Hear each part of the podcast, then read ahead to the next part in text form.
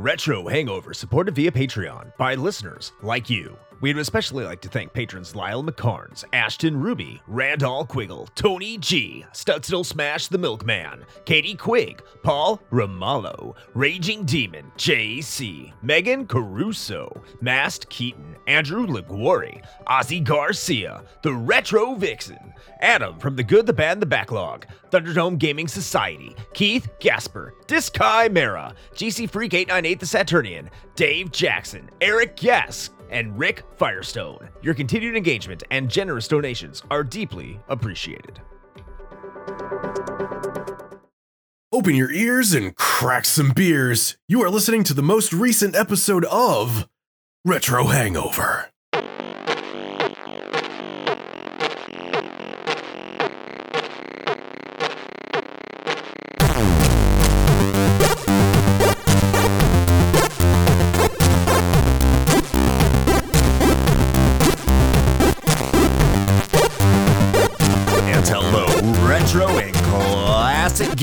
Welcome to the podcast where we swiftly shake sinking synergy synonymously saying sonic statements. This is Retro Hangover. I am your co host, Chris Copleen, with, as always, your host, Shane Miles Dick Prower Dragon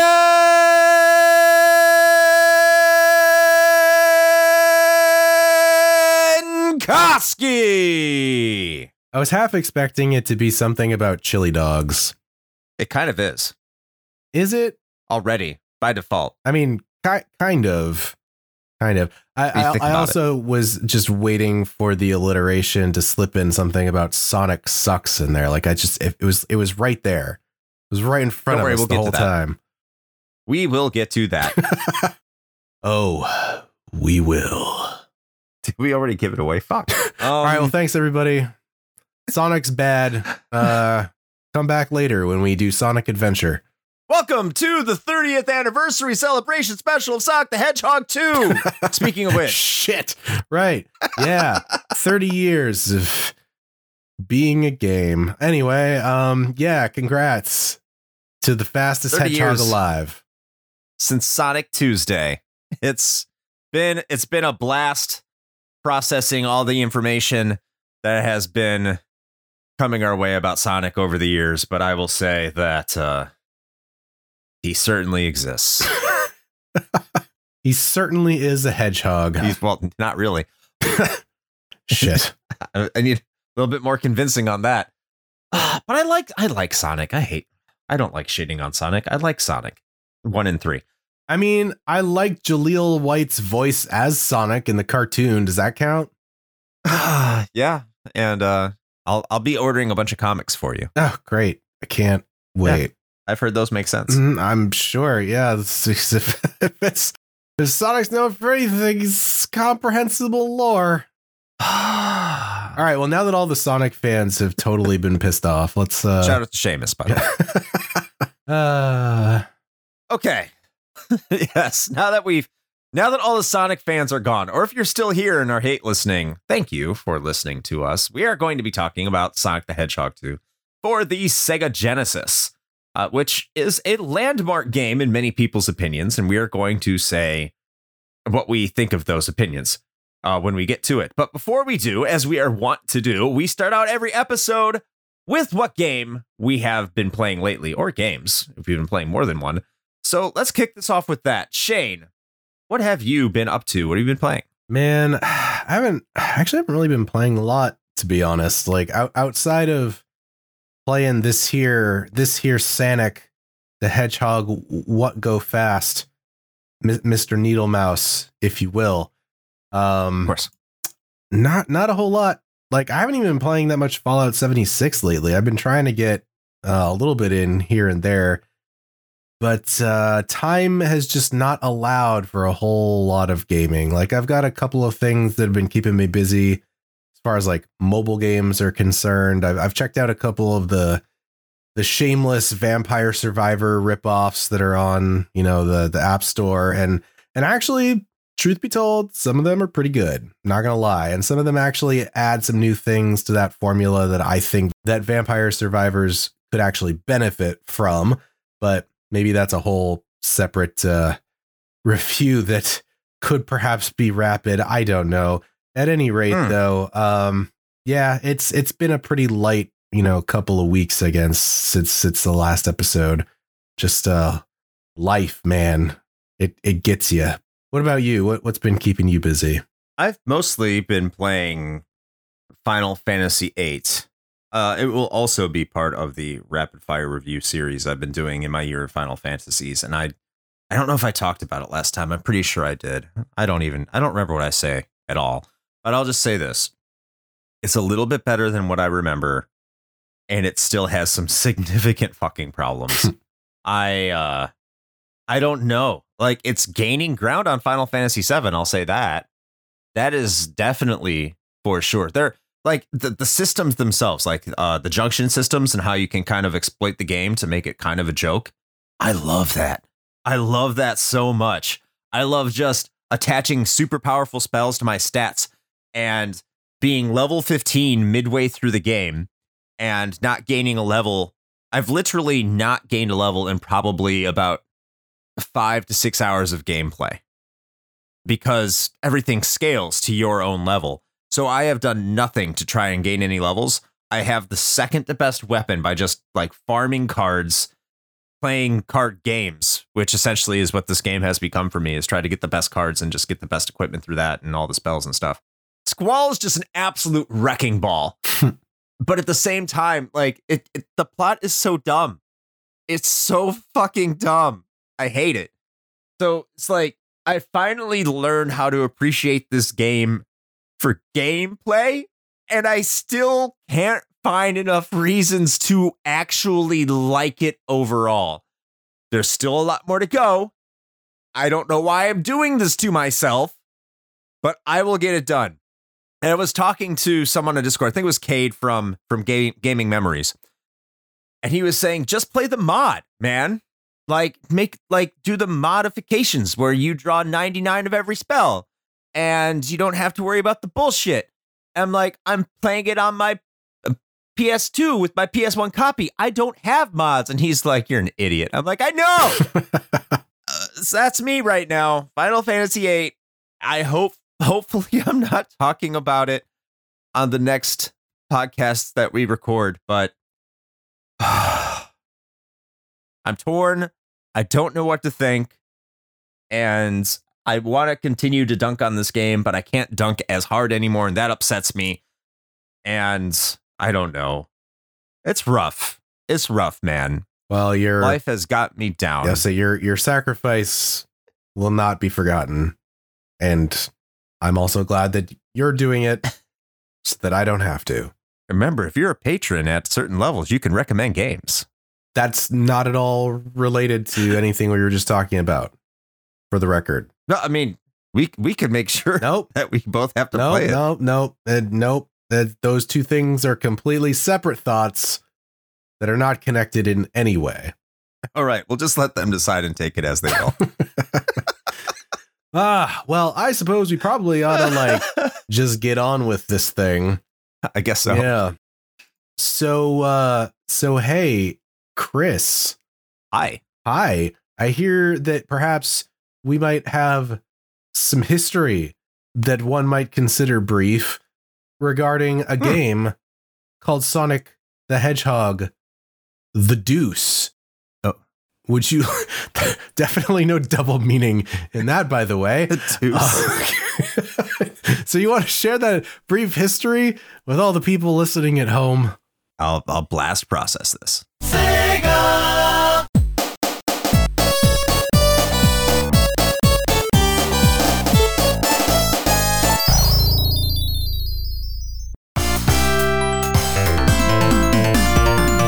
1991, the release of Sonic the Hedgehog shocked the gaming world.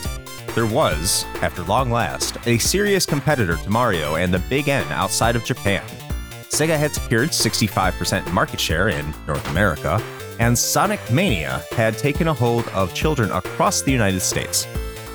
A sequel to the notorious Blue Blur was inevitable, and Sega would turn to the country that gave it so much success to make good on that inevitability.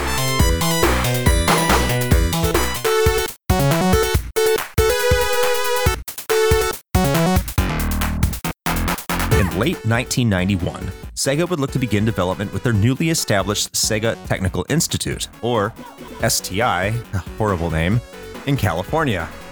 The team would be headed up by a still up and coming Mark Cerny, who helped found STI with the vision of combining the strengths of both Japanese and Western gaming philosophies. Many of the original Sonic team would have to be convinced to come to America for development, however, as Yuji Naka had left Sega after Sonic had released for a variety of reasons. Cerny did manage to coax Naka into returning along with almost the entirety of the original staff, with the exception of Naoto Oshima, who would be developing another Sonic game for Sega's upcoming CD add on. With the team together, STI would set a release target of holiday 1992, giving them roughly a year to complete development. At first, the cultural combination of Japanese and Western development philosophies would clash. While the Americans would go home and lock up at the end of the day, the Japanese developers would often work through the night and sleep in their cubicles. In addition to that, the American staff could not speak or understand Japanese, leading to a plethora of communication difficulties towards how the game should be properly designed. Some members of the team, notably Yuji Naka, were said to not have enjoyed working with the American staff in particular, with it being said that Naka wanted to work with an all Japanese staff. Approximately midway through development, Mark Cerny would leave STI, citing the tensions that existed between members of the staff. An executive from Sega, Masaharu Yoshii, would take the reins of director, though Yuji Naka would begin to see more of the game's development directly.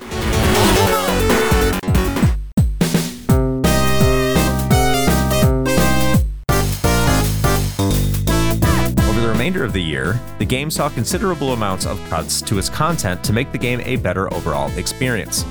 Some levels that were cut, such as the somewhat prominently advertised Hidden Palace Zone, would find life in later releases of the game decades later.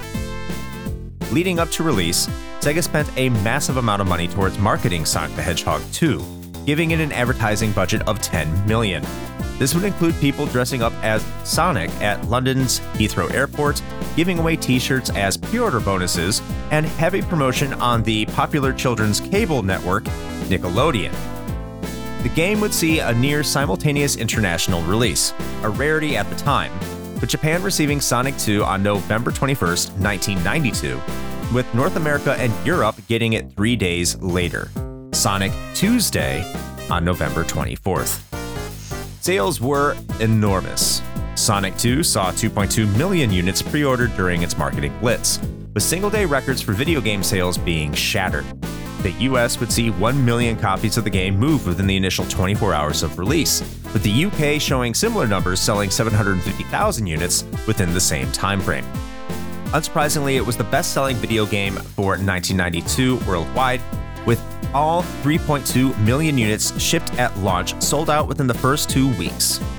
It would especially continue to sell well in Europe, where it would also be the second best selling video game for all of 1993.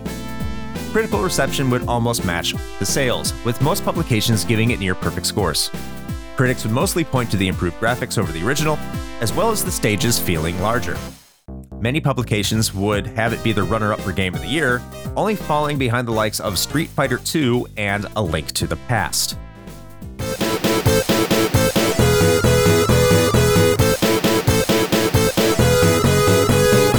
The game would continue to see re releases and remakes in the years to come, with many today still considering it to be the best classic Sonic game ever made. Its iconic cover and introduction of Sonic's partner Tails continued to be a huge nostalgic point for those who grew up in the 90s, and is among the most prominent releases in the entirety of Sega's library. And that is your brief history of Sonic the Hedgehog 2.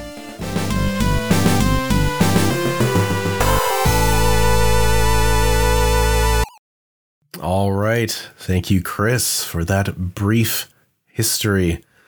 I uh, you know it's really hard as as much as you know I personally maybe am not as deep into the Sonic as some others is is pretty hard to ignore back in the day. It was it was quite the phenomenon. Oh yeah, absolutely. Yeah.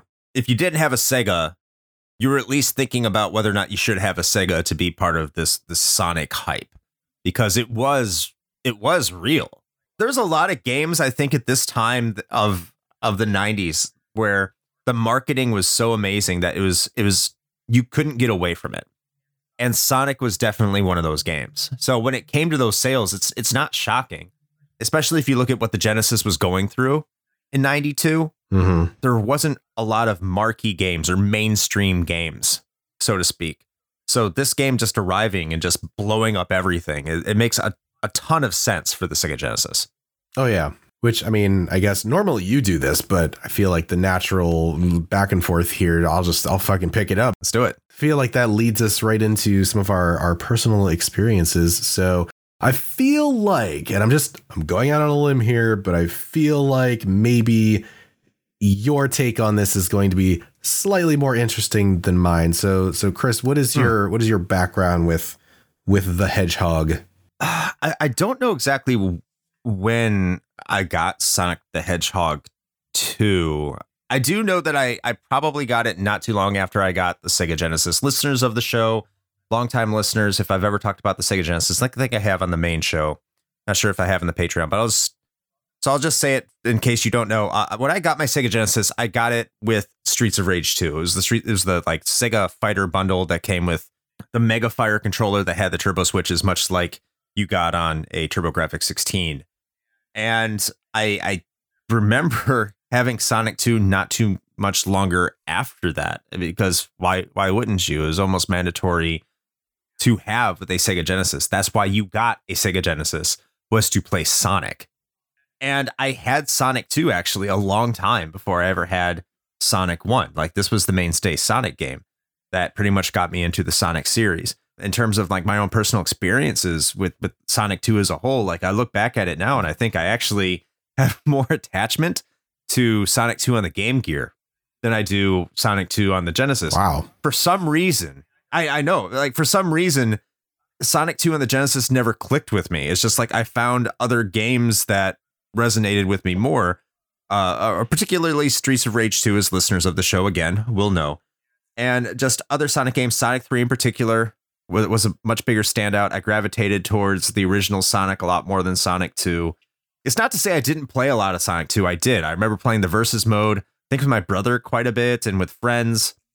We'd play the versus mode but it's it's not one of those games that when I, I look back at it like i have really vivid memories of playing like i do a lot of other games that i played a lot of i'm pretty sure we're going to get into why in the duration of this episode but uh, sonic 2 yeah i definitely had this i definitely played it a lot but in terms of the memories it pales in comparison to the rest of the sonic games that were released during my childhood by quite a bit. I, I even think that includes Sonic CD, which I, I don't think is better than Sonic 2 for the record. But every other Sonic game that was released in the 90s, I have just more vivid and fond memories of than Sonic 2. And it's really strange because this game was, as we mentioned in the brief history, a huge deal. It was it was an event. And I think for me, it just kind of, you know, puttered out almost immediately. Hmm. Yeah, well, I mean, as I suspected, that's a far more interesting tale than whatever I'm about to to weave, which is that uh, I didn't fucking play this game. What a shocker! Uh, it, it- listen, man, if you've listened to the show at all, you know I was a Nintendo boy for pretty much my entire childhood, even going so far as to having nothing but Nintendo consoles uh, up until the N64, and then I literally just did not have consoles. I just never bought another console. I missed entire generations of console gaming because I went to PC and like never looked back. It wasn't until I picked up an Xbox 360 way late in its life that I came back to the console world. So I did not have a Genesis. I knew one kid who I was friends with who had one. And I don't recall us ever playing this game. Like anytime I went over and hung out at his place, Huh. this was not one that we played for some reason, which is crazy because like like Chris said, this was a huge deal. And if you had a Genesis, and for the record, this kid was like, you know, three console Christmas level kind of bougie. So, you know, he Hey, he- friend of mine. exactly. He's in your tax bracket. But like he had everything he wanted basically. And so I'm actually really surprised. He might he probably owned the game, For some reason, we just never played it. Like the only thing that sticks out in my mind, fucking Primal Rage for some reason, which is Oh God. not a good game for the record. But of course, at the time, I thought it was cool because it was like fucking dinosaurs ripping each other apart or whatever. But anyway, I digress. Point being, I just really didn't experience Sonic 2 or really any of the Sonic games when they were coming out or anywhere close to when they were coming out.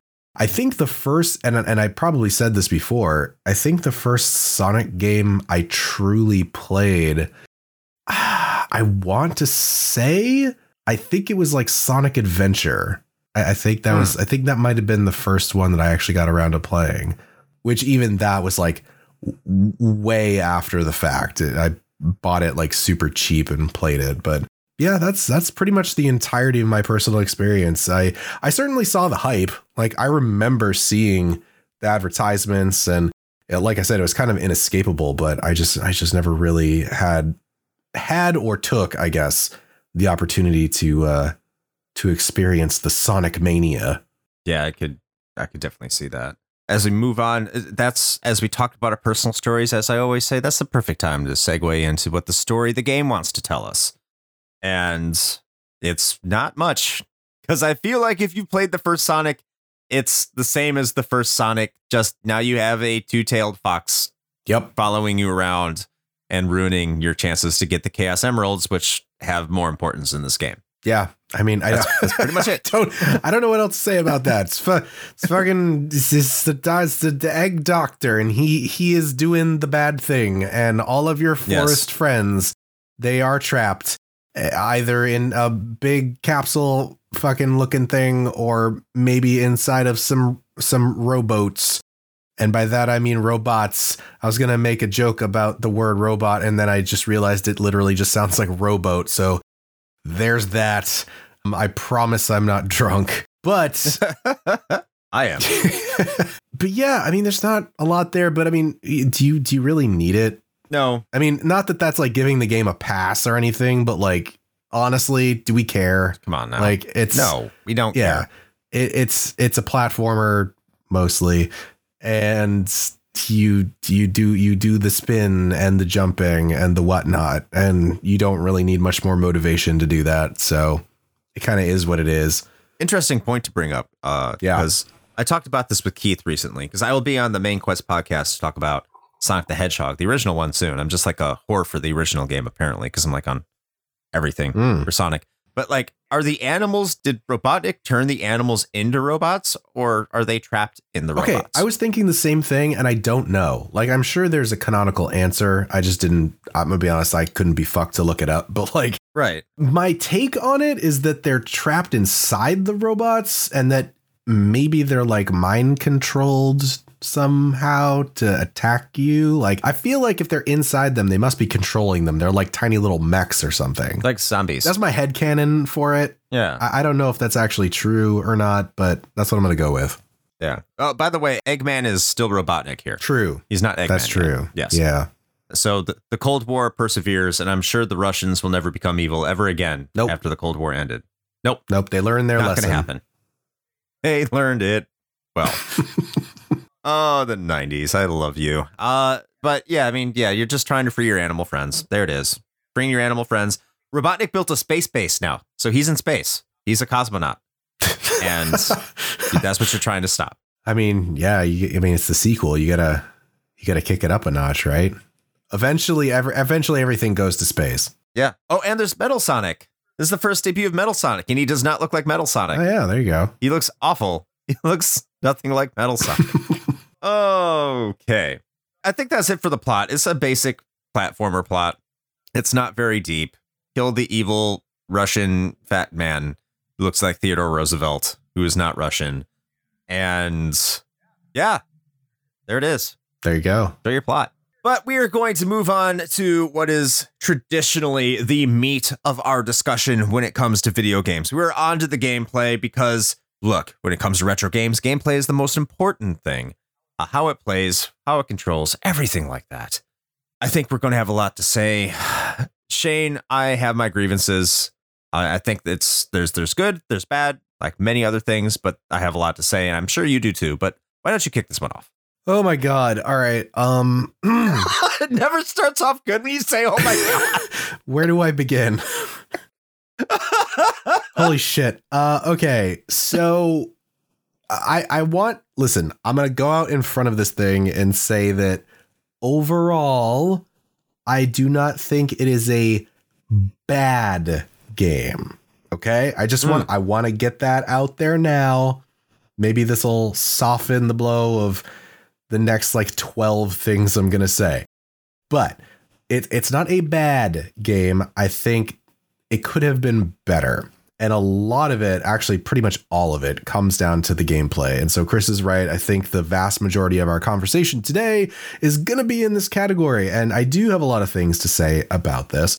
Let's see, where should I even start? So, my notes are not necessarily in any sensible order, but um, I guess let me let me start with the big thing, and then we can kind of get into some of the nitty gritty. But I'm just gonna I'm gonna come out guns blazing with my my my overall thought on the gameplay of Sonic 2.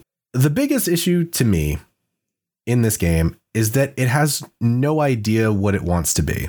yes, you're right. It's yeah. like Sonic Team wanted to make a platformer because they were just like, yo, fucking Mario, am I right? But they also needed to stick with this like t- fucking terrible marketing shtick about Sonic requiring all the speed. And so what you end up with is like this game that just doesn't do either thing particularly well. Like you're either platforming with a character that like relative to something such as Mario, his direct competitor, to me feels incredibly imprecise. It's very floaty and it's it's it's okay. It's floaty but also somehow simultaneously bogged down by the game's physics. yeah. Or you're trying, you are attempting to to make the the needle mouse go fast. And you might enjoy that for a few seconds, like a few seconds before the game just slams its foot down and says, "Well, that's enough enjoyment for you, motherfucker," and then throws a surprise enemy or a spike trap or a fucking endless pit or some other garbage in your way. Okay? I think yeah, the level design is is very problematic. It is extremely. And so these two gameplay styles are just incompatible. It doesn't matter what Sonic Team tried to do, to the contrary, they're incompatible.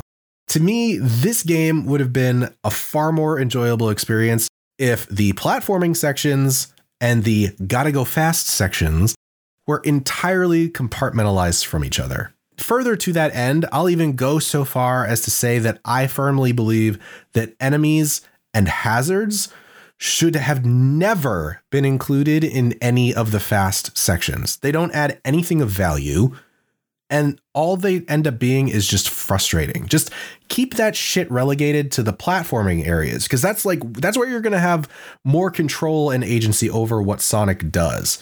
The speedy mm. sections, they should just be spectacle. They should just be there for the player to watch and marvel at how fast Sonic goes and just enjoy all the pretty colors and not have to worry about the inevitable robot asshole jumping out of uh, a wall that you could not have predicted to immediately hit you and you lose all your rings. I know I'm going on a bit of a rant, but I'm gonna I'm gonna wrap it up here so that Chris can get his thoughts in on this because I think he agrees on a lot of these points.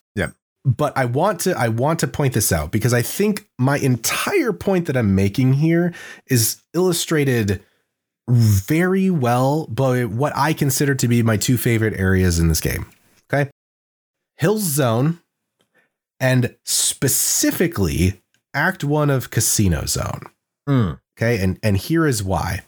Hills Zone, both both acts, because every zone has two acts, two two levels, effectively. Hilltop Zone. Yes, Hilltop Zone. Yes, thank you. Okay. So the Hilltop Zone, both acts, I'll include both. The reason I like those is because they are almost entirely traditional platformer levels.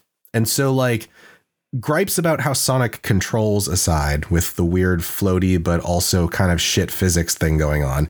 I felt like this was the closest that Sonic 2 is going to get to have like to having a truly good platforming experience. I thought Hilltop Zone was well designed. I thought the level traversal was very interesting. And there was very little in the way of these bullshit gotcha moments. Okay. And it was like, I felt the change when I went from the previous levels and then got into Hilltop Zone. It was like palpable. I was like, oh, fuck, I'm actually liking this now. And that's the reason why. And so the other half is Act One of Casino Zone. And the reason I point this out is because it is almost, if not completely, devoid of enemies and hazards. It's just a pure pinball experience that is just fun. It's just fun. The only real enemy here is like the level time limit because I think all levels you only get like 10 minutes. And if you take too long, you just up and die. You die. Right. Yeah. So that's really the only thing you're up against. Otherwise, you can spend a really good chunk of time in that level just bouncing around, hitting things for extra points, or trying to like lever yourself into the little cage areas to spin the slot machine to like win rings or extra lives. And it's just fun. Like, and that's to me, that's what every gotta go fast section in a Sonic game should be like. It's just let me see how crazy I can be with the acceleration and how fast I can go and how I can make Sonic bounce around this level without having to worry about getting fucked by something that you are never going to be able to see or predict. And so those are both polar opposites of the game design that I felt should have been in this game. And you can see these glimmers in Hilltop Zone and in Casino Zone, but they're like the only ones to me. And like everything else Okay. is just like this bullshit amalgamation of both of them, and none of it works. All right, my rant is over. I wanted to get that off my chest, so go go ahead. I mostly agree with you. I, I think all the points you make, I I'm almost in lockstep with you. I actually don't like Hilltop Zone for a variety of reasons. Okay. Uh, one is they that there's this bullshit part where the lava's coming up, and if you actually try and run to escape the lava, you end up in lava because you're supposed to stop. There's no indication from the game that you're supposed to stop. That's a good point. I will say that I kind of lucked my way out of that one though because I found the hidden invincibility that's right before that section. Yeah, I mean that the game gives you a lot of that. And just to like kind of basically explain what Sonic is, it's just Sonic the Hedgehog. It's like the first one. You, it's a platformer where you move around from left to right mostly, and there's one button that presses. All three buttons jump. That's it. You can do a spin dash, uh, which is new to this game. You can proud- press down and jump. You can spin dash, which fine. I don't find myself using it too often, to be honest with you Mm-hmm. but that's that's really it and you get all sorts of like invincibility shields all that stuff to shane's point that this game doesn't know what it wants to be is is probably the best way to to frame this. And uh, you can see this starting out f- through the game itself because what it wants you to do if you play in this game naturally you get 50 rings you go to a star post which is a checkpoint and you go to the checkpoint you get your chaos emeralds. So the game wants you to get these chaos emeralds. So it's encouraging you to go to the star point but the game also wants you to go fast. Mhm. If you go fast and through the levels and a lot of the levels are, are are enjoyable if you just run through them and you don't think about anything including emerald hill including uh chemical plant zone the grand majority of them if you can make it through they're they're fun i also like mystic cave zone i, I think that that level's fun but it has some bullshit definitely has some bullshit. Oh, bullshit I mm-hmm. I'll, I'll talk about that one Yeah. in a minute. Yeah. Sure, sure, sure. But the thing is, is that the game almost encourages you to be meticulous and look for various paths to get the rings you need to get the Chaos Emerald so you can turn into Supersonic. But it's also telling you that that's not the way you're supposed to play it. So it has an identity crisis. Mhm. That's its that's its biggest thing right off the bat. Uh, and the bullshit for the longest time, I thought the bullshit really started in Metropolis Zone. But after replaying this game in Emerald Hill Zone, the very first one you go to, there's bullshit abound in that level that I completely forgot about. Mhm. Where if you hit a spring, the spring will launch you right into an enemy where you're vulnerable and you can't do anything about it. There's multiple of them, and that's through the entire game. And it doesn't stop. You have to have this game memorized. And there's a difference between a game like this. And if you go back a year ago and we talked about like Ghouls and Ghosts, Mhm. where that game is like it also throws a lot of bullshit at you. At least in Ghouls and Ghosts, it's very precise. It's very you know bull- the game is designed for you to anticipate bullshit. It lets you know that it's going to be prohibitively difficult and you're going to have an issue with everything and you have to learn the game to make it through. This game doesn't know whether or not it wants to do that with you. Plus the controls in a game like Ghouls and Ghosts that is very difficult and notoriously difficult are consistent. The problems in Sonic 2 is the controls are at no point consistent. Nope. They never are, especially if you happen to have a general, like any sort of slope Oh my god. on your your your plane, Mhm. any sort of slope. As soon as you start going up a slope, because everything is momentum based, and the momentum base to what you do is fucking bullshit. because if you're going one direction, you miss something, you want to turn around, it could take like a good two to three seconds before Sonic actually starts moving in the direction that you want to if you come to a stop. If you decide that you want to roll into a ball, Sonic might just start rolling if you're on a slope, uh, even like a, a, a slightly gradiated slope that graduated. I don't know. I was probably saying the word wrong, but like he'll just stay on the ball until Sonic's done doing whatever Sonic's is doing. The control in this game is just because there's so much momentum and the physics are so fucked up. Doing what you want to do and on a consistent basis, if you're not just pressing forward and running like a lunatic, is almost untenable Mhm. there's there's no point to it and it makes it very confusing when the game wants you to do precise platforming later in the game or wants you to look for chaos emeralds in the beginning of the game. It, it doesn't do anything that you're supposed to want to do. And that makes the entirety of the thing frustrating. Yeah, absolutely. And your point on like being on anything that is not just literally flat ground, the other thing that really irks me about that, and it's it's a result of the fucking wonky physics that they were trying to do here, is in in almost any other game, any other platformer, just uh, Mario, perfect example, right? Best best example. Even if you're on on a piece of ground that is at an angle, if you press jump, you're still going to jump straight up in the air. Okay. That's Yeah. predictable. You know what's going to happen. It happens every time. You can rely on it. That does not happen here at all.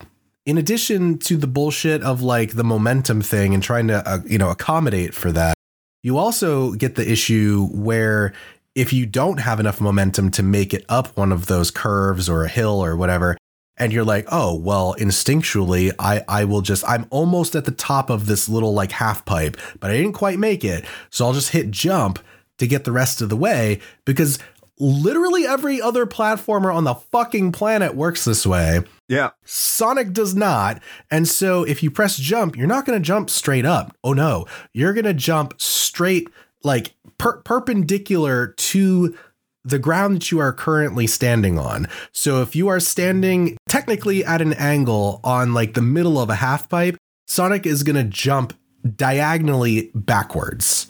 it's so fucking infuriating. and you have to learn this and of course tails is just kind of like Man, Tails is just along for the ride. He's like, I'm just happy to be here.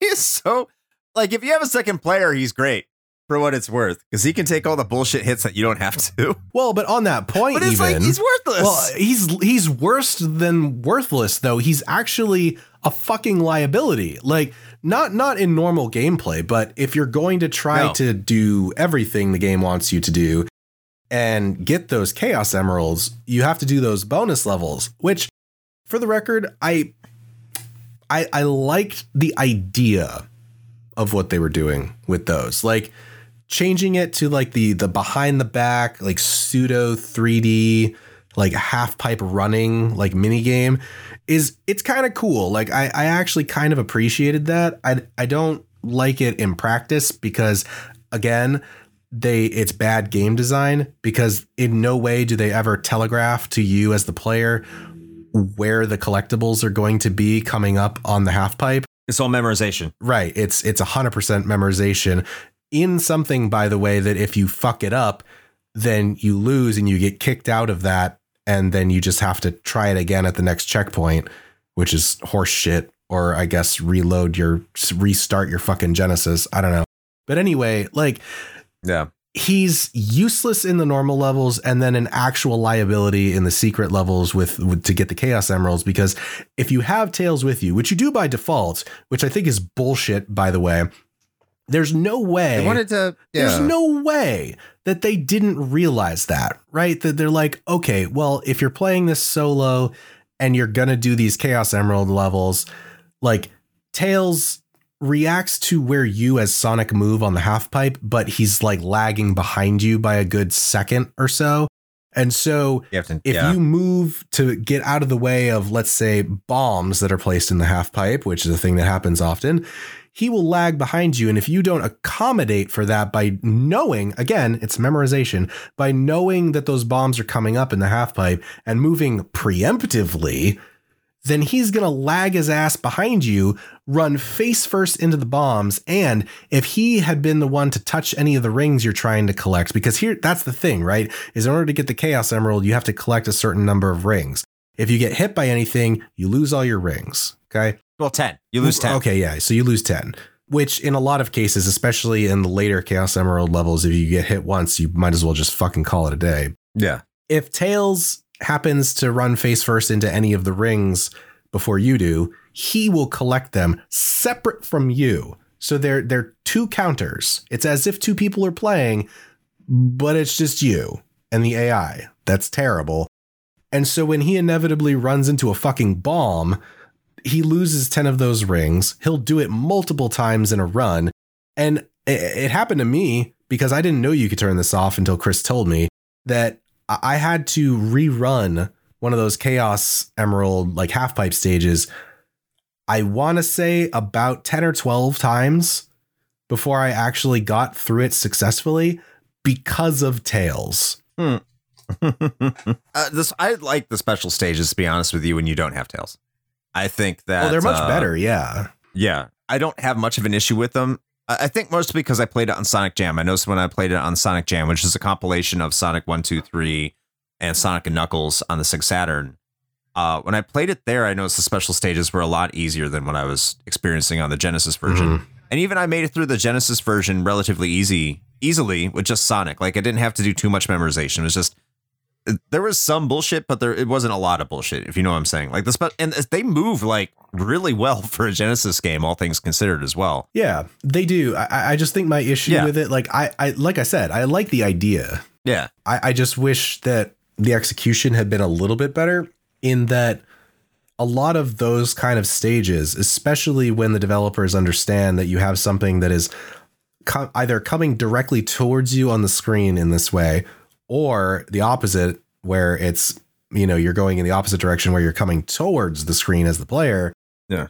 Things like obstacles or enemies, a lot of times they will telegraph those things in some way where they'll like, you know, I don't know, flash a red arrow where it's going to show up like a few seconds before it does or something like that to give the player the, the- you know, at least a little bit of a heads up of like, hey, something's coming down down the line.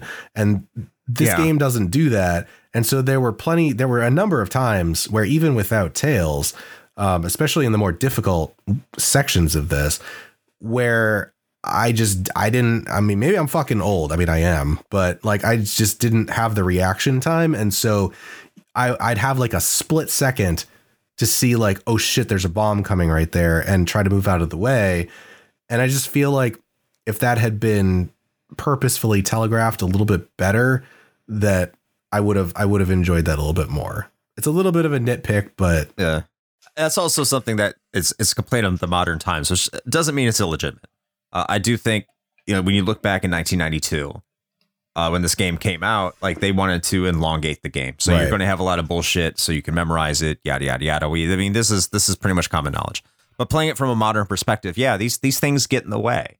Uh, you don't want to memorize things when you're just trying to see what a game's all about and what to do. Like you don't want to play Sonic the Hedgehog 2 for for 10 fucking hours. You have other games now. Like right. there's a lot of other games now. It's not like it was back then. So when yeah, your your complaints are, are valid in the modern perspective, 100%. But I can understand why Sega did that back in 92. It's like, well, you're going to get through the game, you might not get every Chaos Emerald, but when you play it again, you're going to know these stages better. And then when you play it again, you're going to know them better and and so on and so forth, which yeah, great tactic in 92 keeps you playing that game. So you, you know, and because games were like $100, $120 by today's standards. So Yeah. you, you got what you got. But uh, yeah, it's it's it's harder to justify now.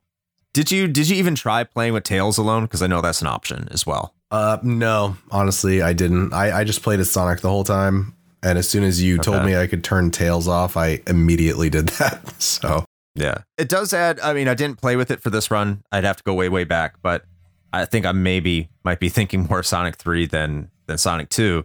But some of the awesome things that you can do in Tails is with you is like Tails can fly and take Sonic to higher levels that weren't like really accessible before. And if you play as Tails alone, of course, he can fly and get to higher levels and stuff, Mm. making it an easier experience. Especially when you play this with Knuckles. Playing this game with Knuckles is a joke. That would be much later, of course. That wouldn't be for this episode specifically because that's a later edition of it. Right. I'm going to talk about some of the stages I really fucking hate. And you said you wanted to as Mhm. well. But I'm I am curious before we get to that. Why didn't you like Chemical Plant Zone? Because I thought that I thought that stage was actually pretty good. Uh, it, I mean, it, it was fine. Yeah. I mean, it, it wasn't the standout for me. Like, that's why I had pointed out the other two specifically because I felt like Right. those were really the, the, the big ones that I enjoyed the most. But I, I don't think I had too many specific issues with, with that one in particular. Yeah, because that's a big speed showcase level. I can't even find a, a checkpoint in the first level of the first zone of Chemical Plant Zone, Yeah. like the first level of it, first act, because that that the first act of Chemical Plant Zone just moves at such a fast click. I think that's like a definitive Sonic level. We'll talk about more about the music too. I think the the, the, the track there is a standout one. Yeah. So I'll let you kick this one off. What what levels did you like and what levels did you not like? I mean, you talked about the ones you did like already, I guess. So talk about the ones you don't like. Uh, I mean, so yeah, I think, like I said, those two, the Hilltop Zone and, and Casino Zone, I think those were some real standouts for me. Of course, everybody, for the most part, likes the first zone because that's the one that everybody plays. So it is what it is. I still think, like you said, there was some bullshit already, even right at the beginning of the game. I fucking despise Mystic, the Mystic Cave. I'm I'm surprised that Wow. you like that. I do like it. Um, okay. So I love the atmosphere. I, I actually really like the design, like from an aesthetic point of view. I think Mystic Cave is really cool. I like what they did with it. It's very nice window dressing. But fuck that whole zone. Everything about Mystic Cave is just one big middle finger to the player after another. Like, there are hidden walls that suddenly pop out with spikes on the edge to stab you in the face that you wouldn't know are there until you get too close. And then they move out quickly enough that if you don't react immediately, you lose all your rings. That happens many times throughout Mystic Cave. There are also the Firefly enemies that to me had questionable hitboxes because there are some times when they light up that you can't hit them and other times that you can, but then sometimes it was like a maybe. So that was fun. But here's here's actually the the big thing that bothered me the most about it. And I thought about this one. I actually this is how much this bothered me enough that I was like laying in bed unable to go to sleep because I was thinking about this. And I finally put like two and two together and and formulated my thoughts about this. The snake enemies in Mystic Cave are bullshit. And I want to explain why. And this is also a perfect example of what is and is not good game design. okay. Okay. So I'm, I'm, I'm going to get like, you know, hypothetical, theoretical, pontificatory here. Um, that's probably not a word. Here we go. Dr. Shane is in the house. That's right. So the snake enemies there, they're purposefully hidden behind foreground objects in the level, like a lot of big ass leaves and stuff like that. And they are inside the center of these fairly big block shaped platforms that you kind of need to traverse in order to get through the level in in a lot of cases. And when you get near said block shaped platform, these snakes will instantaneously extend outward from their hidden position in the middle of this block in your exact direction in order to hit you.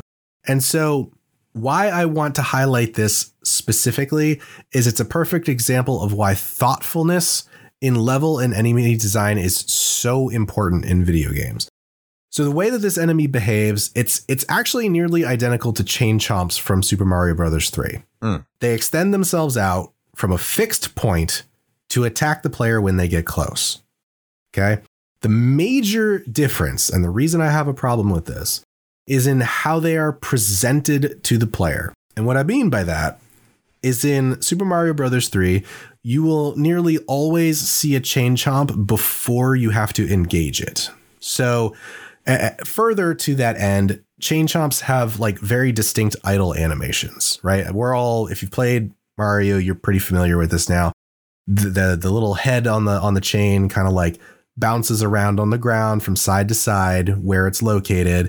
And this idle animation, apart from being, you know, kind of cute, I guess, in some way, it also serves a purpose because it shows this and it shows that this enemy is attached to a chain, that it itself is then attached to a stationary block. So, this communicates some very important information to you as the player, especially if you've never encountered one of these before. So, if you just bought Super Mario Bros. 3, you're sitting down, you're playing it, this is the first time you've ever seen this chain chomp, there's a lot of information that you're getting here. So, just by looking at it, you can already conclude that the enemy is mobile, but only within a certain radius since it's tethered to this block by a chain. And so, with this knowledge, you can then approach this encounter knowing that you need to keep a certain distance to avoid taking damage, and it would probably be smart to wait and anticipate the chain chomp's movements. So, with that one idle animation alone, and the fact that they make it visible to you as the player before you are forced to encounter the enemy, Nintendo properly equips you to intelligently engage with said enemy. Sonic Team does none of this and opts No, they do not. instead to essentially say, fuck you, figure it out, which is like their design philosophy for most of this game. And it just feels shitty. Like as a player, it feels shitty because you feel almost entirely helpless. You were not equipped with any foreknowledge, so you end up taking damage or dying in these instances, and it's supremely infuriating because you had zero agency in the matter. It just is something that just happens to you. It's just foisted upon you, and there was nothing you could do about it. Now, to me, that is just piss poor game design, and it's one of the things. Just this one example highlights the difference between what a good dev team who puts actual thought into how they present a level and the enemies in that level versus a team who just puts things in there to be like, haha, wouldn't that be neat to fuck with the player? Yeah. You really hate that thing. I really fucking do. and it's not even that that was like the worst thing. It's just that was the perfect example to make this comparison. okay. So you really hate Mystic Cave Zone because of the the worm that just pops out randomly, which I can understand. I mean, it's that, but it's it's all the other stuff. It's all of the gotcha moments that this game has. And Yeah. like I felt like Mystic Cave was nothing but a collection of all of the worst of those things. Yeah, I I can understand that. I don't know why. I just I didn't have an issue with Mystic Cave. I, I think it's just because I knew going into it that like you're always looking for the lever or the the chain to pull or something in order to advance your progress, and that could be a lot to do with it. I know that like uh, for the for the uninitiated, there's like a lot of pits where you're just going to die, and it's like, haha, fuck you, you're dead. Mhm. Especially if you don't get it. And like if you if you have supersonic by then, you're just kind of sitting around in a pit sometimes waiting to die because you can't get out. and That is a problem in Mystic Cave. the thing with like you're going, I, I agree with you. There are some problems with them popping out and popping out of walls and stuff like that. But for me, like I don't know, like whenever they they would pop out, it wouldn't hit me directly, and I'd know immediately, okay, get out of this area because this thing could hit me. I just didn't have issues with that enemy. I didn't have issues with the wall things because I knew if I ran into a wall, because they do kind of introduce that wall spike that comes out a little earlier that doesn't immediately come out. So I knew if I ran into a wall, just like, hey, back up or you get hit and not hug the wall. But no, I mean it's it's that's that's because I knew already too. So there's Right. that Well, that's too. what I'm saying is like I feel like everything Yeah. you've just said is like, well, it's not that bad because I already knew about it. that's yes, that's yes, that's exactly why. And I like this. I like the soundtrack for Mystic Cave. I think it's It is it, it is good. Yeah. But the one I have the biggest issue with, well, not maybe not the biggest issue with, but the first one that really grinds my gears, and I think that's even the best term for this level is fucking Metropolis Zone. man. I hate that level, and I have to say this too. Like oil, like even before that oil ocean level, that that level's kind of bullshit as well. Yeah. Like I don't have a lot of love for that. Uh, it's it's fine if you just keep moving forward and you're not trying to become supersonic anymore, not trying to get any chaos emeralds. But like it's just it's like overly complicated for overly complicated sakes in Oil Ocean Zone. I don't have any hate or love towards it either way. It's just it is what it is. Metropolis Zone, you get to that level, everything you've said about Mystic Cave, Like there's an enemy around every single corner, no matter where you go, constantly stopping your momentum. You think you've made it anywhere and you get hit. Mhm. You pick up a coin, you pick up a ring, you get hit. You just run forward because it it it almost encourages you to always keep up momentum. And this is the biggest problem that we mentioned earlier. There'll be a mantis that just throws something at you. Like right at the end of that, right in your path, every single fucking time. Or there's a crab that you have to that is going to hit you and has a like questionable hitbox about where you can jump on it or not that will just take all your rings every single time. And Met- Met- Metropolis Zone has three acts. It's the only level in the game that has three acts, and they're all long. And there's parts in it where you have to jump on these like it's it's a nut and bolt, and you just have to run on this thing. And sometimes you're just running on it forever, trying to avoid these stupid starfish that explode when you get close to them. It's a horrible level, and it's the longest one, and it's later in the game in a game in which you already can't save. And I have look, I have talked shit about Super Mario Brothers 3, so I am going to fucking crucify Sonic 2 for doing, doing this too. If you're making a long ass fucking game, you had better have a save or password feature because if you don't, you start fucking over the player. And Sonic 2, by the time you get to Metropolis Zone, is like, please end this fucking game. I am done with this. This is too much bullshit and it's going nowhere. Metropolis as it has some of the worst enemy placement. And the level right after that, which I think is like Sky Fortress Zone, mm-hmm. which is the second to last level, like if you're su- if you have supersonic by the way, you're fucked. You are fucked because if you you can't control supersonic worth a damn, and that entire level requires precision platforming with disappearing platforms and everything. It's it's it's such a bad level that if you play the game on Sonic Jam, they give you additional platforms that you can land on because they're like, yeah, it's a little unfair. it's just it's such shit. I, I got lucky. I don't know if this is in the the the Genesis version because when I was playing the Genesis version, I didn't notice it, but when I was playing Sonic Jam, I did. Before you get to like this this it's not complicated, but you have to like grab onto a bar and then you land onto a platform, you grab onto a bar. There's this section before it that has these blades, these propellers, that if you're in another part of the level, you can float over it. And actually, if you jump into them in Sonic Jam, it'll take you like so you can miss half the level. And if you have Supersonic, you can jump over a lot of the sections that have disappearing platforms, so you don't have to deal with that. And I was like, oh yeah, well now I'm in. This is awesome. But if you don't do that, that level is complete shit. They're both complete shit. And people would be like, well, get good. It's just hard platforming. Okay, hard platforming is good when you have precise controls. Uh, difficult platforming is good when you know what your character is going to do when you press the fucking button. And that does not happen with Sonic at all. Never.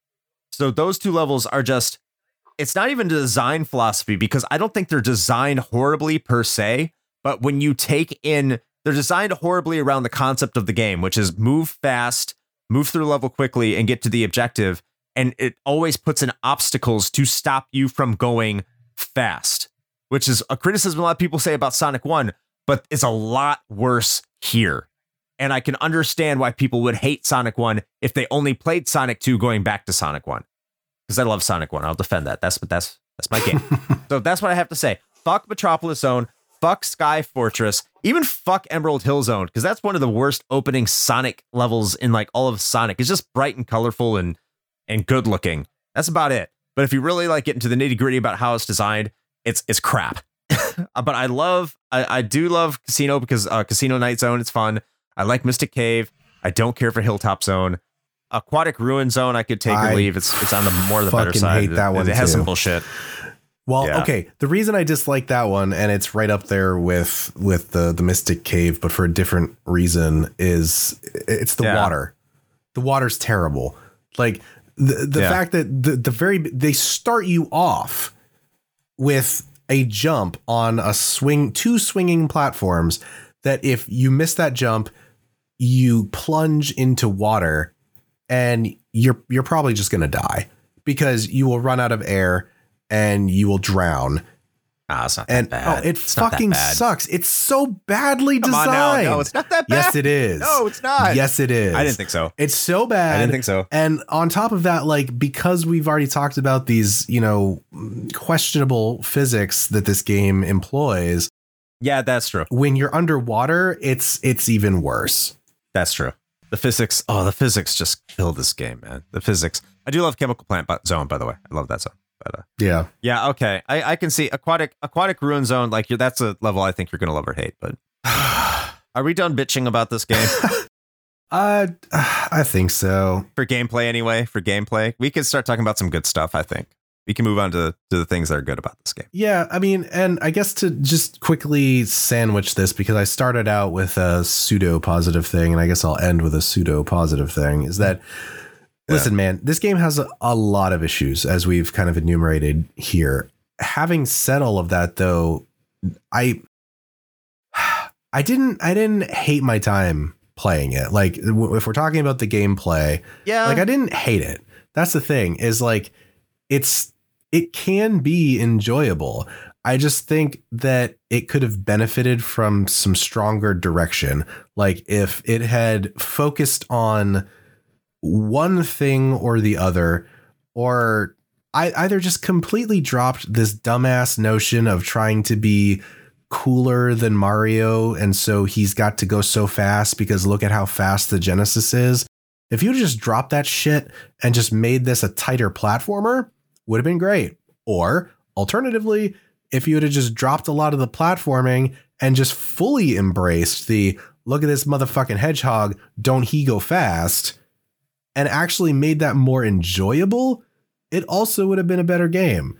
It's just like we said, it doesn't know what it wants to be. So it's to me, it's less of like being a bad gameplay experience and more of just like I'm like the disappointed dad because I because I feel like this game had so much potential and it, just does. squandered it. Yeah, it, it is like in spite of all my bitching, like I still find myself having fun. That's the weird Yeah. part. Yeah, Yeah. right.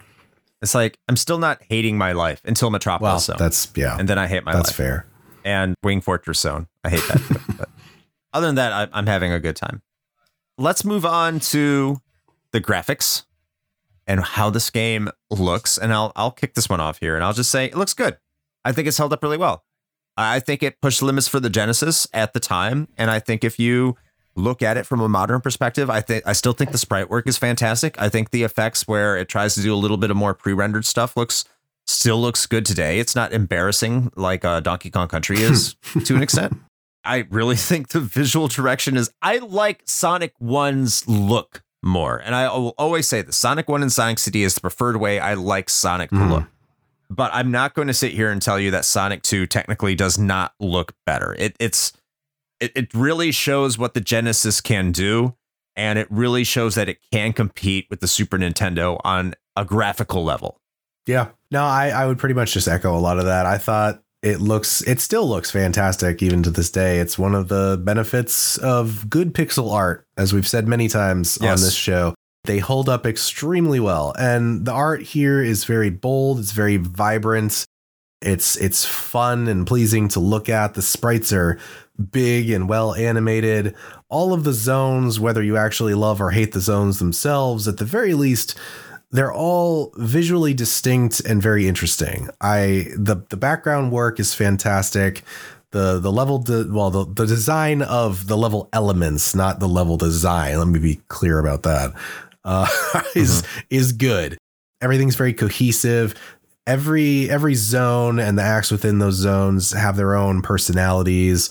Um, so yeah, I, I actually don't really have anything to complain about here. I think the game looks great. Um, I, I think maybe if I had a minor nitpick, and it is minor, is one thing I noticed.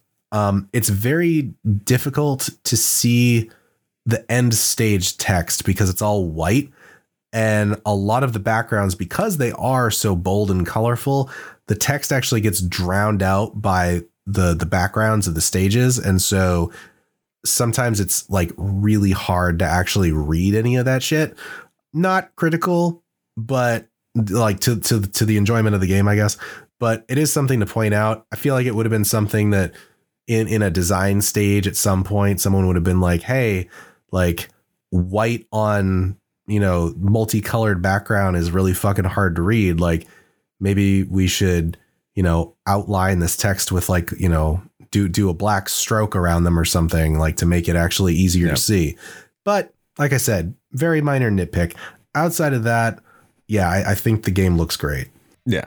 So I, I think we can kind of quickly move on here over to the music and sound. And uh, once again, I it's good. Yeah, I think it's really fucking good. yeah, The the the music uh, we were talking. I was kind of alluding to it on the uh, gameplay section. I think a lot of these levels I like just because the, the music is good.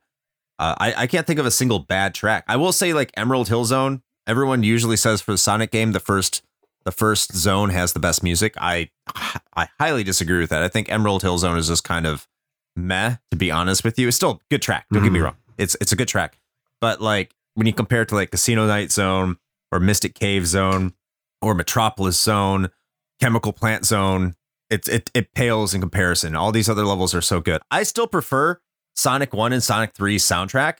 It's it's much like the graphics. Like I, I prefer those ones. But if I were to tell you with the straight face that this is not a fantastic soundtrack, I'd be lying to you. Uh, the music here is incredible.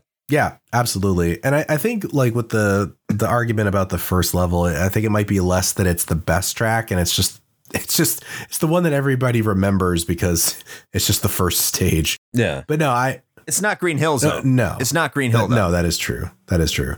But yeah, no, I, I I totally agree. Yeah, I, I think the the soundtrack is great. There isn't any one track that I could point out in the entirety of the game where I was just like, eh, not my cup of tea. Like they're they're all pretty good. And thematically they're all on point too. You know, the, as as we were Yes. saying, like the graphics, the the levels themselves have very distinct personalities and the the soundtrack really does complement that uh, very well. So no, listen, if I didn't have to play Sonic, everything else about Sonic, I like.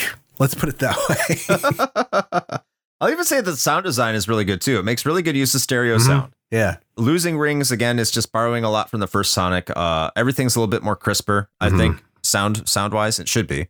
Special stages, like everything stereo wise, is is good there too. So uh, on top of the music, like even sound design, I like Sonic doesn't talk, thank God, but everything else is is yeah, it's so good. I agree with you. By the way, uh, just for Sonic 2 though, because I do love Sonic 1 and Sure. 3 and Sonic Yeah. I'll, I'll probably have to replay those now just to convince myself I'm sane. We are about to wrap this up, but before we do, we are going to get into the miscellanea of just some fun facts we found. This is hardly all the fun facts because I, there's probably a there's probably like a novel of fun facts that we could cover about Sonic 2. So I just found some ones that I found that were interesting. Shane, did you find any that you thought you were inter- uh, that were interesting to you? uh, you know, I I did not actually. So I'm Oh. I'm leaning on you for all the the fun trivia this time. Okay. So I'm just going to start with some some really basic common knowledge stuff. So if you attach Sonic 2 to Sonic and Knuckles, you can play Sonic 2 as Knuckles. I kind of said that uh, before. It's it's a lot of fun, and uh, I recommend you go try that because the game does become a little bit broken. I thought the final boss was a little bit harder than Knuckles because Knuckles can't jump as high as Sonic. I don't know what strategy I was trying to do with, with Knuckles now that I think about it, but uh, it's overall, yeah, it makes it a lot easier. It's a lot of fun. Sonic Spinball, which you probably love to hate. Uh, it's not considered to be a great game, but some people do love it. I am one of those, even though I've never beaten it, and anything past the first level kind of sucks. But uh, that exists because of Casino Night Hmm. Zone. So they pretty much took that co- concept from that level and made a whole game around it, much to you know many people's chagrin. It's not that bad. Great soundtrack. Listen to the soundtrack. Now, here's a fun fact: the game itself, like no one could actually play the entirety of the game until the last 48 hours of development, which was in September of 1992. Keep in mind, this game was released in November. So they couldn't even put the entire game together until two months before this game was formally released.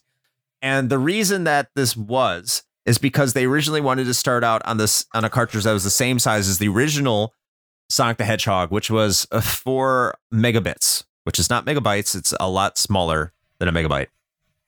And that was not enough to contain the entire game on a cartridge. So they had to double the size of the ROM to eight megabits, uh, which is one megabyte, I think. And uh, then they could finally put the entirety of the game together so the game could work. Uh, so that blew my mind when I saw that. Uh, one level that was ultimately scrapped was called Genocide City. and they decided during production to rename that level as Cyber City Ah, because for whatever reason, the Japanese developers didn't understand the negative connotations behind the word genocide. So um I I don't know why, but they did take a lot of the design concepts from Cyber City slash Genocide City, whatever you want to call it, and put the layout into Metropolis Zone. And Oh. now I understand why it got that Yep, name. That totally makes sense now, actually. It Yep. checks out. So they did understand the negative connotations of the word. Uh, speaking of cut content, uh, there Sonic the Hedgehog 2 was supposedly three times larger than what the final product was. And I really hope they had had a save battery if that was the case, if that's what they wanted to do. Probably because that's what happened with Sonic 3. Uh, Yuji Naka just went through and started cutting content midway through development so they could get a holiday release, you know, for for the kiddos, so they could you know increase that you know bottom line for the fiscal year or whatever businesses do. I don't know, but yeah, it was supposed to be three times larger, and I guess like Yuji Naka was primarily responsible for cutting the game down to what it is. Still think there's too much there personally, Mm. but uh, that's why we have the game as it is, and it could have been much larger. I guess one of the, as we said in the brief history, one of the most notable levels that was cut was in the Hidden Palace Zone, which one of the developers was actually one of the American developers that worked hard on it was really upset that it was cut, but it was actually restored in one of the remakes later in one of the uh, mid 2000s or maybe 2010 releases of the game that they put Hidden Palace Zone back in one of the remakes. So eventually that level did come to light. I know there's a lot of rumors out there. I think there's a third level that's available if you like do some code breaking slash hacking through Game Genie or whatever. Uh that's just off the top of my head. I did not write that one down, but I know that there's a couple of hidden levels within the code of Sonic 2 uh that yeah, that, that they intended to put in and they just didn't. So there are some fun facts for you, Shane. Well, thank you. I, I mean, I can't. Yeah, I can't even imagine this game being longer than it already is. Like, holy shit! Like, even if you had a save battery, it's just it, it's overstaying its welcome. Like, that's this is not the kind of game where you want to have. It, it's like the well, I mean, fucking spoilers for a future patron piece of content, but it's the same issue with like Shredder's Revenge. Like, you can have too much of a good thing. Like, the game goes on for too Yeah. long, and this game already does that. I I can't even imagine what it was in its original form. Could you imagine having 33 zones? Fuck me, no way, man. Like, uh, oof. I mean, you could have at least cut that up Yeah. into. I mean, I, I suppose if they would have kept that stuff, they probably did, or would have just cut that up into Yeah. separate releases or something. Nowadays, it would have been DLC. Yeah. And people would have told you to buy it. It was a good value at $5. dollars Mhm. Yeah, definitely. Yeah, even though it probably wasn't. I can imagine like all the acts were probably uh not all the acts, but all the zones were probably three acts like the first one. Mhm. And so they probably cut all those and then you have to think of all the additional levels. So kind of makes sense. And that would also explain why all the zones have two acts. It's kind of like for one, uh, apparently. yeah. Yeah, except for Metropolis Zone. Fuck you, Yuji Naka. You should have cut that, bastard. I guess this is the point where we move on and talk about whether this game holds up today. Hmm. Indeed, I suppose it is.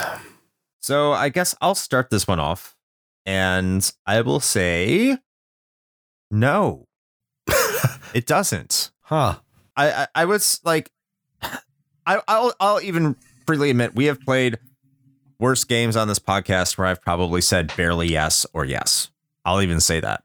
Hmm. But I think that there's there's a reputation that comes with a game like Sonic when everyone this is one of those things that people will tell you that this is a must play Genesis game for fans of the Sega Genesis. Me being a big fan of the Sega Genesis and talking to other people who will speak fondly of the Genesis slash Mega Drive because I talk we have an international audience and and and international networking group that we talk to. And everyone will say Sonic 2 is this great game. And then I you go back and you play it and you realize how deeply flawed it is and how disappointing it is. And it has a lot of things that will convince you that maybe it's not as bad as what you're playing because it has great graphics. It has a great soundtrack. And when you're having fun, you're having fun. But it just doesn't overcome the fact that there's just too much there's just too much intentional bullshit for the player to overcome. And it doesn't know what it wants to be. It's the controls are are inconsistent and it just punishes you because it wants to. And that punishment's random. It's not even consistent. There's some RNG to the punishment or, or the things that push in your way too. And when you get past the fact you're looking at a very pretty, very good sounding game, it's it's a game at the end of the day that hates you for no reason, but will still tell you that this should be fun because it's iconic. And I'm here to tell you it just doesn't hold up. I think Sonic 1 is the better experience compared to this all said and done at the end of the day. And I think if you want a game where you can spend time and memorize levels and, and get accomplishment out of finding secrets, Sonic 3 is better because you can save the game. It's too long, it overstays its welcome, it's too bullshit, and it has it's everything wrong with 16-bit game design. It's everything wrong with it. Uh, it, it does not hold up in the modern era in the least. Stay away uh, unless you just want to see what the, the hype was about. And I guarantee, you know what? Some of you might even like it because you'll probably use save states because that's what we do. So if you want to play it, use save states. And I know that some people will be like, well, I beat it when I was eight, bro. Okay, that's fine. I don't want to play Sonic 2 for an hour and a half to two hours, and I don't think you do either. I really don't think you do. So, no, it doesn't hold up today. Shane? I mean, I, I will readily admit that I used save states for this game, and I still had the same thoughts that I had. So take that as you will. I mean, to be fair, most of my save state abuse was around the Chaos Emerald levels because that shit's difficult. But right.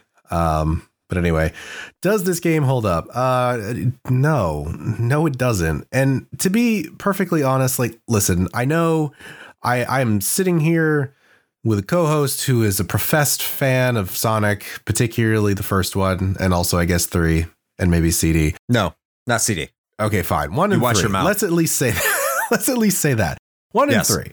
Even with that, I I still have to say I just don't get it. I just don't understand why anyone likes Sonic. Just in general. Like I I don't understand it, and I don't think I ever will because if I, if I look at it, I'm like, okay, it, maybe it's a lack of options, right? Like maybe you're growing up and you're the you're the fucking polar opposite of me. You're you're the nega Shane, okay? Where you mm. had nothing but Sega consoles and never saw a Nintendo in your whole damn life. Okay, fine, you don't have many other options. I guess maybe Sonic that's that's the game for you. But when you compare it to anything else, like, okay, do you want a, a good platformer? Well, guess what? You fucking got Mario or several other games that do platforming better than Sonic. All right. Are you in it for the speed? Do you do you want to go fast? Great. There are a lot of other games that do that shit better too. I don't know. Go fucking play F Zero if you want to have uh, the need for speed. I, I just don't get it. Like, who is this game for? That's that, I, I, am baffled. I am baffled by this, and I always have been. I don't understand it. Like, no, this game doesn't hold up, and I would argue that it wasn't even that particularly good back in the fucking day either. I think a lot of people were just mesmerized by how good it looked and how good it sounded.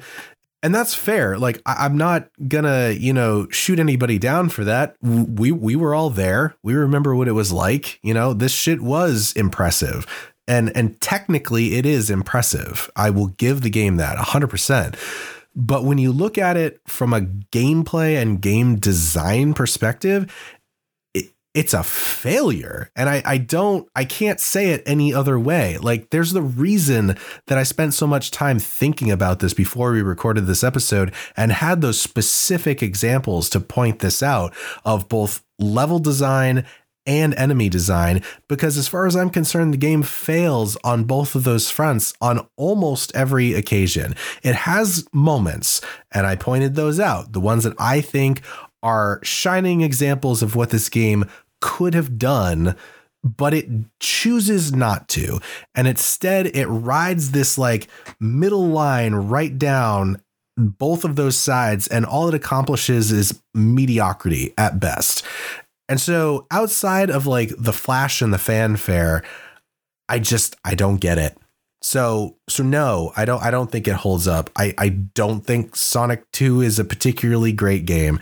And I'm sure I probably made some enemies there and frankly, I don't care because by and large, I actually think the Sonic franchise as a whole is a fucking joke. Like it's wow. it's it's the wow. butt it is the butt of so many jokes and with good reason. Sonic Team has fucked almost every effort they have put out in who knows how long and it's not even a new occurrence because I don't think this game was that great either. So there you go. I have nothing else to say about it. If everyone wants to let Shane know why Sonic isn't bad, you should say that he should play the original Bubsy. I mean, I did. It's oh. You, you you still think Sonic is that you you think Sonic is worse? I'm not going to say it's worse. Okay, okay. I'm going to say I'm just saying that I don't think Sonic has ever been that good. I think Oh, there okay, are always okay. better alternatives to whatever Sonic is trying to do. Okay. You went for the kill, dude. I, I brought a dagger. You brought like a you brought a fucking machete. Jesus Christ. I brought a you brought in tactical like an armory. Yeah. fucking hell, dude. You are like mutually assured destruction on this. I just don't like Sonic 2. That's wow, okay. I just think Sonic 2 is is a perfect example of why I don't get why anyone likes Sonic. That's that's all I'm saying. Yeah, but you said you had fun. I I did, but it was almost in spite of the game. Like that's, true. the thing. Is like uh, there were moments where, like, I even said it, even in our Discord. If you're in our Discord, or if you're not, you should go in there. Quick plug. But like, Yep. if you're if you're in there, you saw it. I posted it in our currently playing channel where I was like, you know what? I gotta be honest. Sonic Two, it's all right. And you know why I said that? Because I had played it for like 20 minutes. And I was like, oh, yeah, you know what? This isn't too bad. Like, I'm actually kind of enjoying it. And then I put, you know, a, a few hours into it and got through the whole thing. And I was like, yeah, no, no, this is, I take back everything I said. Like, are there moments? Sure. Yes, there are. There are moments where I'm like, you know what? I'm actually having a pretty decent time with this game. But it's it, like I said, it's like in spite of itself. It's not actively providing a fun experience. It like accidentally is enjoyable. Okay. I still like the Sonic games. I understand why you don't like Sonic. I do like Sonic. Not this one, but yeah. I guess that brings us to the end of the episode, though. So I guess so. I don't know. It's, it's it's also for some people maybe that's the end of the show. So it's it's fun. I'm glad you were here. Hope you enjoyed your time. Yeah. if they if they left because we don't like Sonic, they they left a long time ago. That's probably true. Yeah, that's a good point. yeah. Uh, but guess what? Guess what? Sonic's part of Shane, I, I I can't imagine what what would that be. the King of Games, 1992, because it was Oh, released shit. in 1992. Yes, and if you want to find out what happens to Sonic the Hedgehog, does it go far? Does it win? Does it get knocked out in the first round, second round, third round? Who knows? You have to go listen to the King Games 1992, which is only on Patreon for the time being. So if you want to listen to what's going on in the King of Games 1992 as it pertains to Sonic 2, you need to go over there and you can find our Patreon at linktree slash retro hangover. That's linktr.ee slash retro hangover. And uh, for as little as $1, you can listen to those. They will all be available once they're all wrapped up on Patreon. But if you want to listen to them early, head over there. And again, this is something we worked really hard on with a bunch of other podcasters and, and some YouTubers, just some great content creators that I couldn't thank enough that participate in this. And uh, if you if you want to show some appreciation, go listen to that, and we would appreciate it as well. Absolutely. Yeah. And speaking of that, that that their old link tree, uh, if you happen to to mosey on over there, you might also notice that there are some other destinations available to you in in addition to that Patreon. So there is a merch store. We've got some some pretty sweet swag out there. If you want to pick some of that up and support the show in that fashion and look just really awesome for all of your family and in-laws and whatnot for the holiday season. That's, you know, clearly the best way to do it, I'm sure. So, you know, head on over there and check that out. We've also got our, our social media accounts where you can see uh, all of the stuff that Chris owns and takes cool pictures of because I don't have any of that stuff. Yes, you do. I'll, I'll occasionally I'll jump in every once in a while where I'm like, oh hey, look, I have a big box of this PC game, and that's the one thing that I'll contribute for like six months. but there, but there is something maybe sometimes. But also, we do have that Discord we mentioned. So if you're not in there, I don't. I mean, like, I don't know what you're doing because you probably should be. It's it's a good time. Like we we have great conversations about video games, mostly video games, but we've got a bunch of other stuff. We got we got a sports channel even. We can talk about sports. We you can post your your sweet food photos and make us all jealous of what you're eating. Um, there, there's a lot of good stuff. You can find out about games that are on sale. Our patron, uh, Rowdy Randall, has his very own shill shack where he'll go and post game sales for everybody to check out. It's just a, it's a good place to be. So if you're not, you you should do that. We also exist on Twitch, uh, where we play video games once a week, or sometimes more if, if Chris is feeling feeling ballsy. Um, it's usually him. Other than that, we're going to be on there Sundays at nine. That's Eastern time. So come on and hang out there too. We can chit chat about anything from what we're playing to uh, how buttholes tastes because that's the thing that happened and we keep bringing it up. So. Uh, I mean, if you weren't there, you'll never know. So Yeah. you gotta you gotta find out. Only I mean, only on know. Twitch. There you I'm go. not saying that you you got it. You made a lot of assumptions there. I'm sure plenty of people That's do. that's a good point. I'm sure some of you probably do. I just don't. I mean, you could share that knowledge at twitch.tv slash retro hangover. oh, fuck. All right. Uh, yeah, I think that's all the shilling that I'm going to do. So, I think we're done. I have nothing. yeah. Okay, great. Chris has got nothing. So, uh, with all of that being said, until next time. Play with your if it has two tails if it had two buttholes, two joysticks.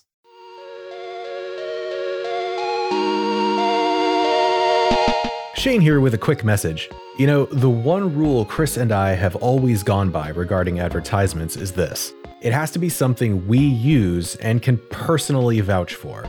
If you know me, you know I love coffee. And Bones Coffee Company has been my go to for home brewing for quite some time now. Their small batch beans come in an impressive variety of flavors, like Mint Invaders from Chocolate Space, or Electric Unicorn, which I swear tastes exactly like Fruity Pebbles.